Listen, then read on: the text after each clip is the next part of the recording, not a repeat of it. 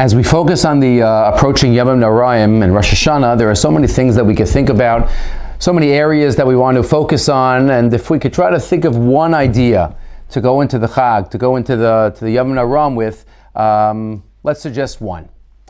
The uh, a focus of our tefillah and of our of our slichos that we'll do during Aseret Yimei is of course Akedas Yitzchak. You know we learn about it. It's the Kriyas Torah of the second day of uh, of Rosh Hashanah.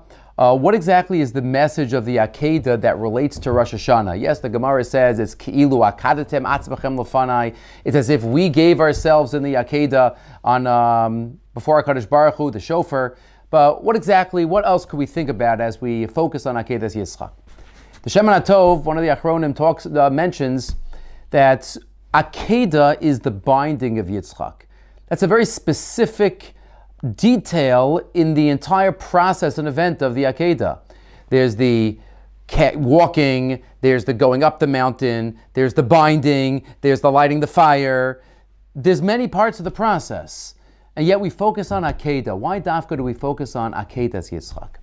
See, he suggests that the Medrash tells us that on the way to the Akedah, Yitzchak Avinu said to his father that, you know, I'm a young 37 year old and you're 137 I'm a little nervous. What are you nervous about? You're nervous, you're scared. Says, I'm not scared that I'm not going to go through with it. But I'm nervous that when I when you put me on the Mizbeach and I see the knife above me, I might move. I might shake. So make sure to tie me down very tightly.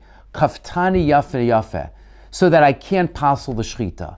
I can't ruin the shchita, says, says Yitzchak Avinu. Kaftani, the Kfiyah, the Akedah, what's the message? Yitzchak felt inspired. Yitzchak knew that he wanted to do it, but he knew that inspiration doesn't always last. He knew that things, you know, over time, you know, um, fade away. He took precautions right now when he felt the inspiration, so that even when he doesn't feel it, he'll be in the zone, so to speak, and I'll have to continue. And some of the Mefarshim point out even another detail. We know Avram Avinu received the tzivui of the Akedah, and it says that he went and he chopped wood and he put the wood on the donkey, and then he traveled. Ask some of the Mefarshim, why do you have to cut the wood then? Just go to the Akedah, get the Har Moriah, and then chop the wood there. You had to schlep the wood from where he was all the way down south to up to, to, to the uh, Yerushalayim. Why do you chop the wood? Just get the wood there. No. But Avram Avinu felt inspired. He knew he wanted to do it. So he wanted to already concretize. Let me chop the wood now. If I go there, I didn't even start anything yet, maybe I could maybe somehow get out of it.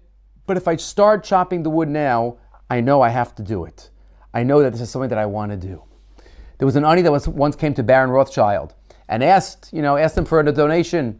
And he said, I'd love to give you a donation, but I don't have anything on me right now. So come back tomorrow and I'll give you something. He said, fine. He starts walking out. The Baron takes off his gold watch and gives it to the ani and says, Here, take this. He says, Why are you giving me the gold watch? He says, Right now I feel that I want to give you, but I don't know what I'm going to feel like tomorrow.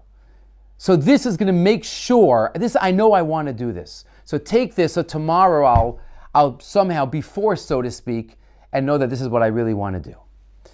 Rosh Hashanah, we all feel inspired. We all feel excited. We all feel connected to HaKadosh Baruch Hu. But the, the message is that we have to take it with us we have to be okayed ourselves. We have to try to figure out ways on Rosh Hashanah to already put into place the plans that we dream of, that we want to have, but that maybe feelings fade over time. Let us all this Rosh Hashanah tell ourselves and act in a way that puts the plans into fruition, so that even during the year when it's not a Rosh Hashanah, we're still connected and following through on what we, what we were inspired to do back on that first day of the year. Have a wonderful Shana Tova, Ksiva V'Chasima Tova to all.